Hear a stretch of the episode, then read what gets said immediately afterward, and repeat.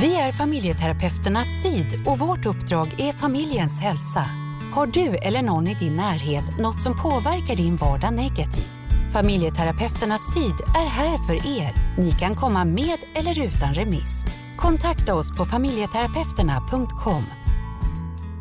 Du lyssnar på Kärlekspodden, en podd som handlar om relationer och hur vi kan förbättra dem. Jag heter Hanna Palm och mitt emot mig sitter Johan Hagström, familjerådgivare och psykoterapeut på Familjeterapeuterna Syd.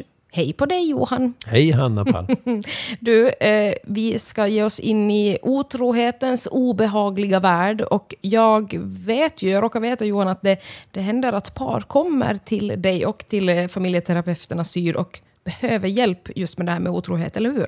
Ja, det stämmer. Mm. Det är många som kommer och eh, vill ta reda på om det går att fortsätta efter att eh, en otrohet har ägt rum eller blivit uppdagad. Mm. Mm. Eh, går det att säga hur vanligt det är med otrohet ute i de svenska stugorna? Det finns ju forskning på det också som pratar om kanske en 20 procent, men jag tror ju att det är mer än så. Usch, obehagligt. Mm. Obehagliga siffror. Eh, vad räknas som otrohet, skulle du säga? Ja, det där är ganska svårt att eh, säga exakt vad som är otrohet, för det är rätt så olika från person till person. En del klarar av att eh, ens partner har en flört med någon på en fest. Eh, till och med att det, det, kan vara attraktivt att se sin partner dansa med någon annan lite extra nära och så. Eh, nu bygger det på att man är väldigt trygg med varandra, att det finns en gräns eh, så att man går hem med sin partner istället för någon annan. Mm. Eh, och en del är jättekänsliga för om det är ens att man tittar på, på någon annan eh, när man är ute på stan. Så det där spektrat är jättestort. Men man brukar väl skoja till lite grann. Jag tror det är Magnus Uggla som sjunger att den var aldrig inne i en av sina låtar. Och det var hans mm. definition på vad otrohet var.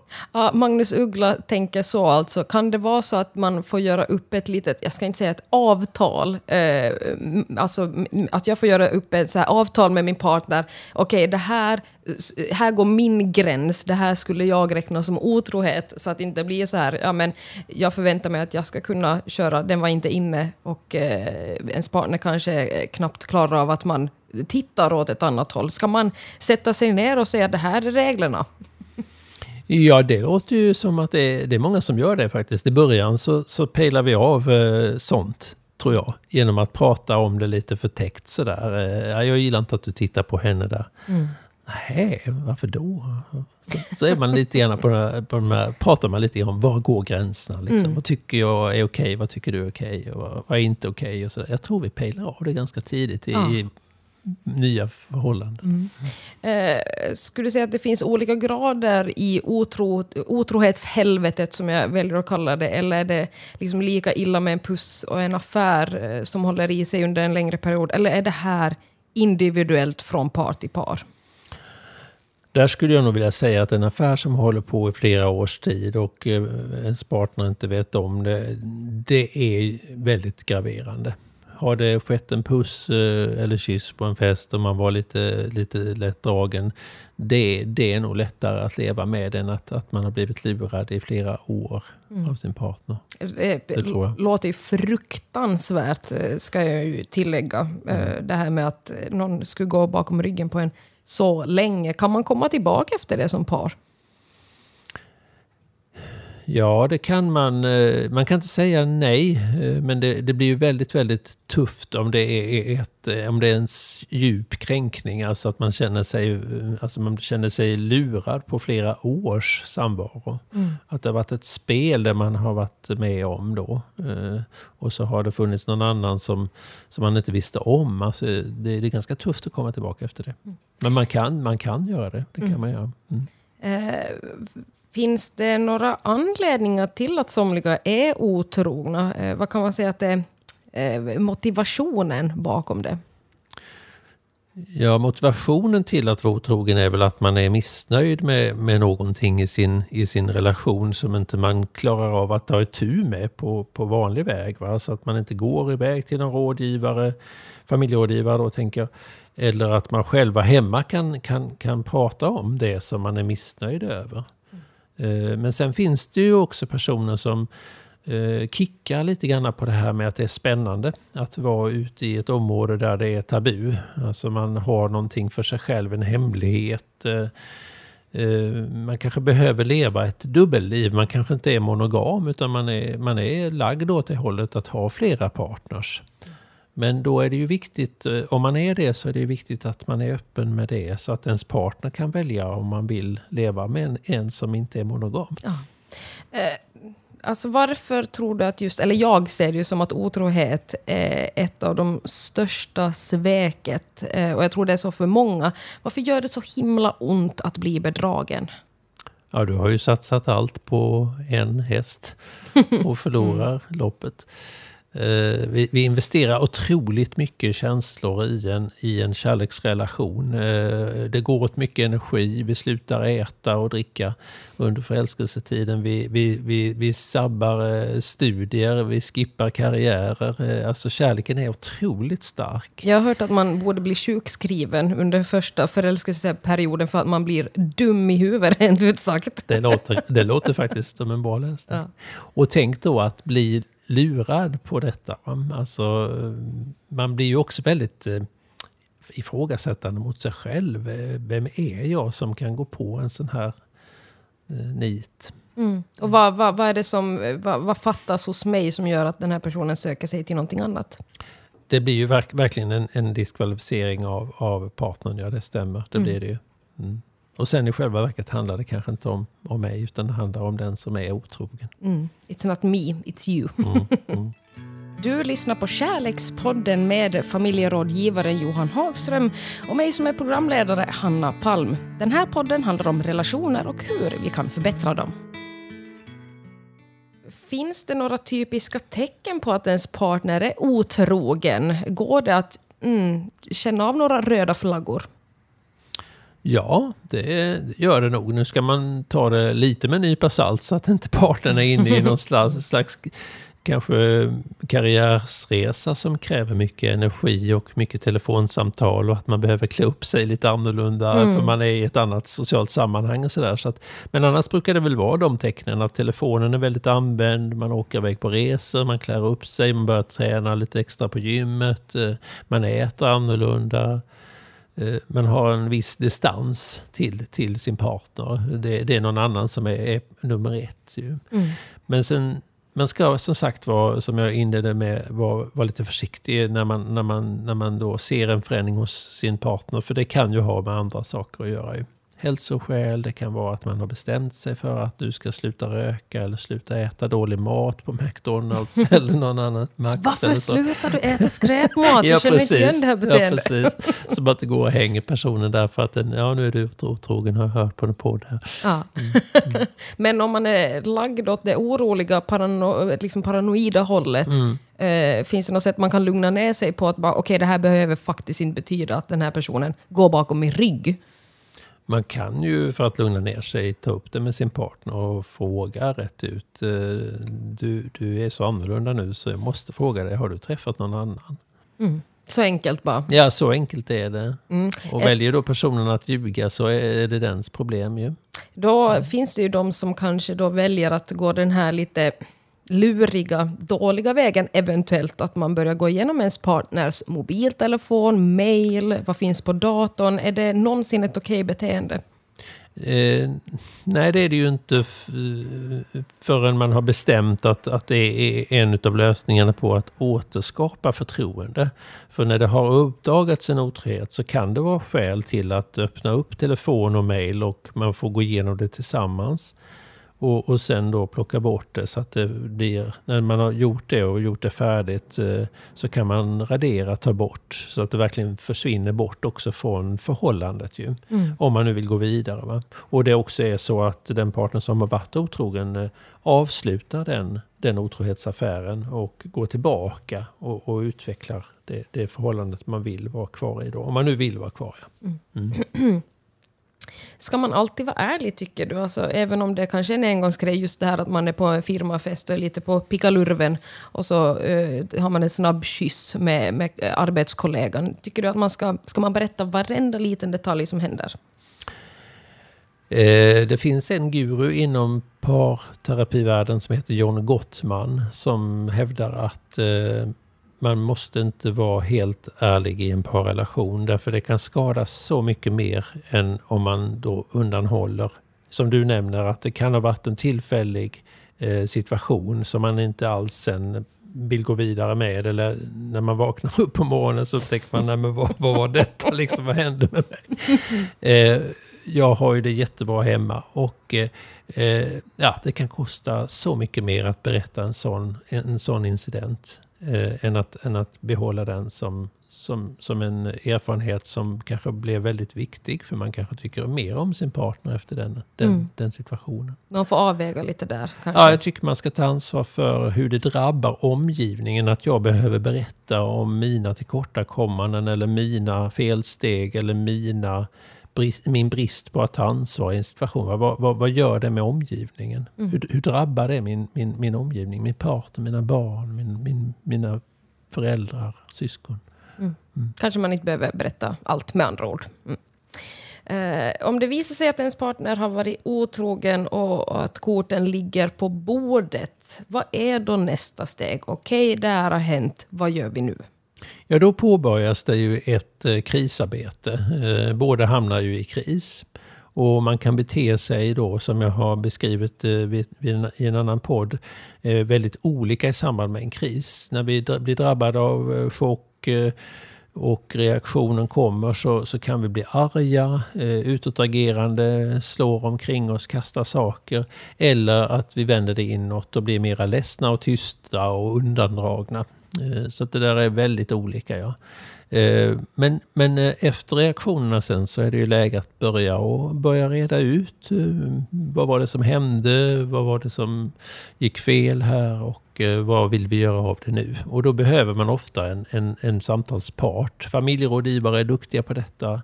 Eller, eller om man behöver själv jobba med, med sig själv i en terapi till exempel. Eh, är detta ett beteende som har upprepat sig och då kanske man ska förrän då kanske man ska ta itu med sig själv och jobba med vad är det för någonting som styr att jag inte kan vara i ett förhållande som jag vill vara i. Vad är det som gör att jag går utanför då? Men då är det ju mer ett individuellt arbete. Men det kan också ingå i kontraktet att den ena parten går i terapi för att ta ansvar och det kan lugna ner och ställa till rätta saker. Så. Sen tror jag man ska gå in i en försoningsprocess också. Den som har gjort illa behöver be om förlåtelse och den som har blivit illa behandlad behöver också förlåta. Men jag, kan tänka att somliga känner en instinkt att bara sopa det under mattan men det kanske inte är en så hållbar strategi. Det blir ju inte så roligt liv efter det. Det är sant. Det blir knögglig matta som man får leva med. Hur påverkar en sån här grej barnen då om man har såna? För jag tänker de märker ju av säkert att okej okay, nu finns det en konflikt här, nu är det, det är inte så trevlig stämning hemma. Ska man vara ärlig med sina barn om vad det är som har hänt? Ja, det ska man vara om det är så att det är fara och färde för själva familjen att den kommer att gå isär. Eh, eller att man har en period där man kanske delar på sig. Vissa, vissa flyttar isär en period för att ge varandra respit och efter, kunna vara eftertänksamma och så. Och då tycker jag det är viktigt att barnen får reda på varför mamma och pappa delar på sig tillfälligt eller, eller kanske är väldigt upptagna känslomässigt av någonting. Men, ska man, mm. men, men man behöver ju inte tänka mig att man kan bespara barnen en del detaljer. Eh, jag brukar råda paren att säga att eh, mamma och pappa har det lite jobbigt just nu men vi går och försöker att reda ut det hos en som är duktig. Mm. Men man behöver kanske inte berätta då att ja, men pappa var med den här lättfotade eh, grann, grannbruden eh, och liksom var, dela säng med henne. Det kanske kan man låta vara, eller? Detaljerna ska man kanske bespara dem. Ja. Okej, okay, det låter mm. sunt. Mm. Du lyssnar på Kärlekspodden med familjerådgivaren Johan Hagström och mig som är programledare, Hanna Palm. Den här podden handlar om relationer och hur vi kan förbättra dem. Och så då eh, till kanske det viktigaste av allt. Hur kommer man sig ur en sån här otrohetskris? Eh, vi var lite och nosade på det innan Johan. Kan man lappa ihop en relation efter otrohet? Har det hänt? Finns det några lyckliga slut på, på det här? Ja, det finns ju par som faktiskt upplever att man har blivit, eh, att man fått en fördjupad eh, intimitet, eh, närhet till varandra. Och att det kanske var anledningen till att det, blev en otrohetsaffär.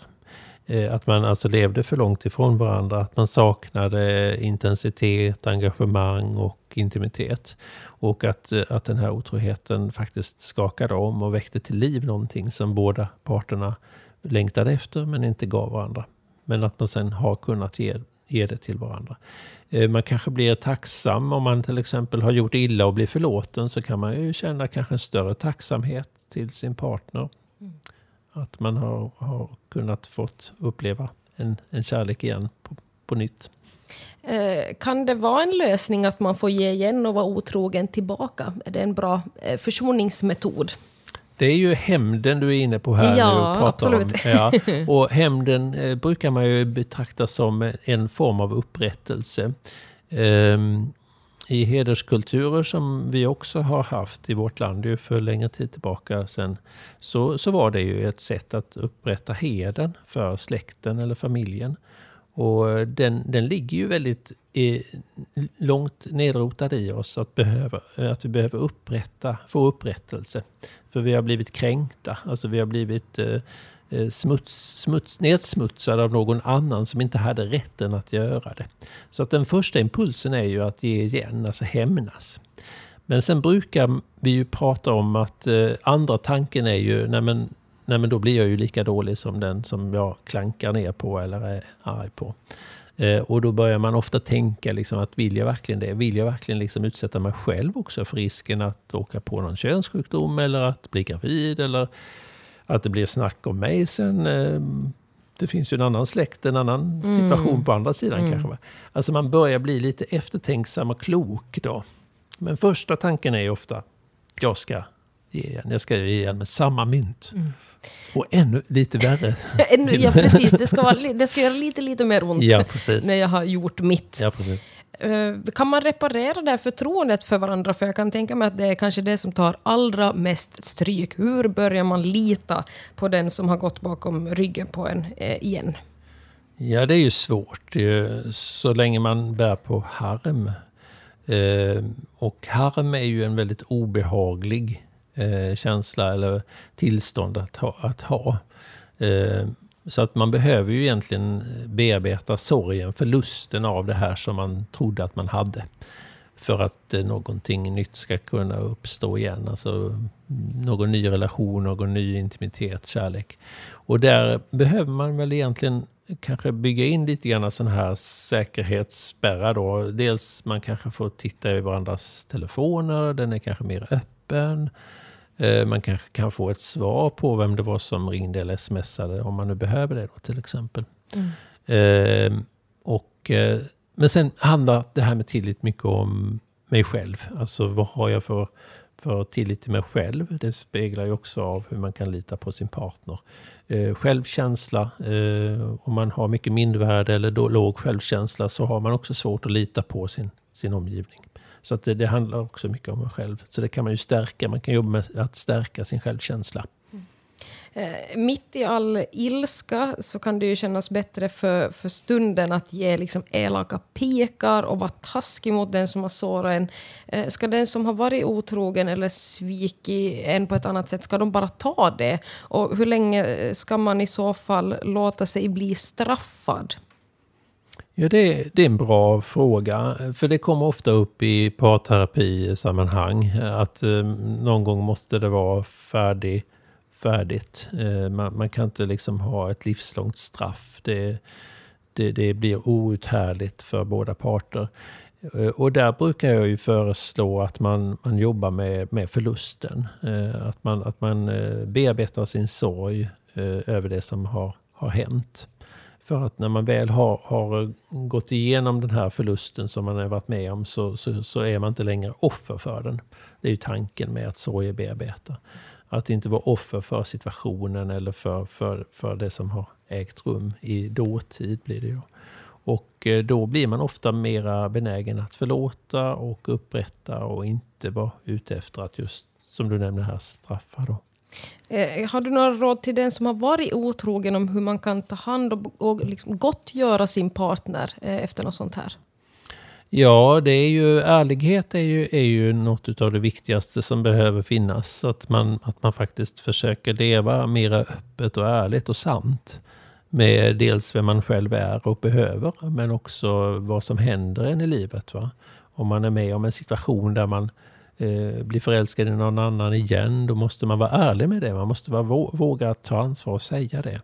Eller att man är på väg att byta livsstil. Det jag nämnde innan att man kanske börjar gymma plötsligt och äta, äta bra. Ja, då får man ju berätta det. Man måste vara ärlig och öppen med det. Du, jag har tänkt att jag ska ja, bli en bättre människa. Nej, men bli, bli en mer tränad människa. Kanske. Det här är ingenting du ska oroa dig för. Jag försöker bara... Du behöver inte vara orolig nu denna gången. Nej. Och sen tror jag också att, eh, att det här med ärlighet handlar om att eh, Eh, vara ärlig mot sig själv just i den bemärkelsen att jag, jag lever utifrån den jag är. Vi, vi, vi anstränger oss väldigt mycket efter att an, vara anpassbara och eh, för, eh, förhålla oss till våra partners. Särskilt vi män är ju, är ju lite väl mycket eh, så till våra kvinnor i början och sen blir vi mindre benägna till det. Och där tror jag i början att det är viktigt att, att ha en connection inåt. Vem är jag? Vad, vad behöver jag? Vad vill jag? Så att man inte liksom blir alldeles för utan den här connection inåt. För där tror jag en del av otroheten kan förklaras. Att man ger upp sig själv för mycket så att det lockar med något annat. Det blir en väg ut från någonting som är förstyrt av, ens, av sin partner. Eh, någonting som jag tror att både du och jag kan enas om är att förlåtelse är grejen. Det kanske är grunden till all medmänsklighet, eventuellt. Hur förlåter man? Alltså hur, hur går det ens till? Alla kan inte förlåta. Eh, då brukar jag prata om att försoning är ett lättare eh, begrepp att, att eh, använda sig av. Vissa saker är svåra att förlåta. Men försonas, det, det, det, det kan vara möjligt. Jag kan försonas med dig. Att det här har hänt. Mm.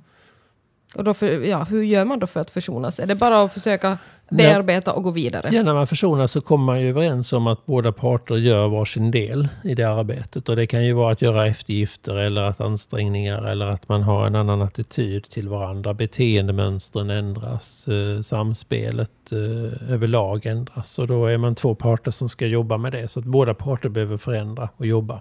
Så försoningen är ju på det viset lite lite mera spännande än förlåtelse. Mm. Men eh, förlåtelsen brukar ju vara en snabbare, det är ju mer quick fix. Jag förlåter dig, det är glömt. Vi kör. Och sen kör man på i samma spår.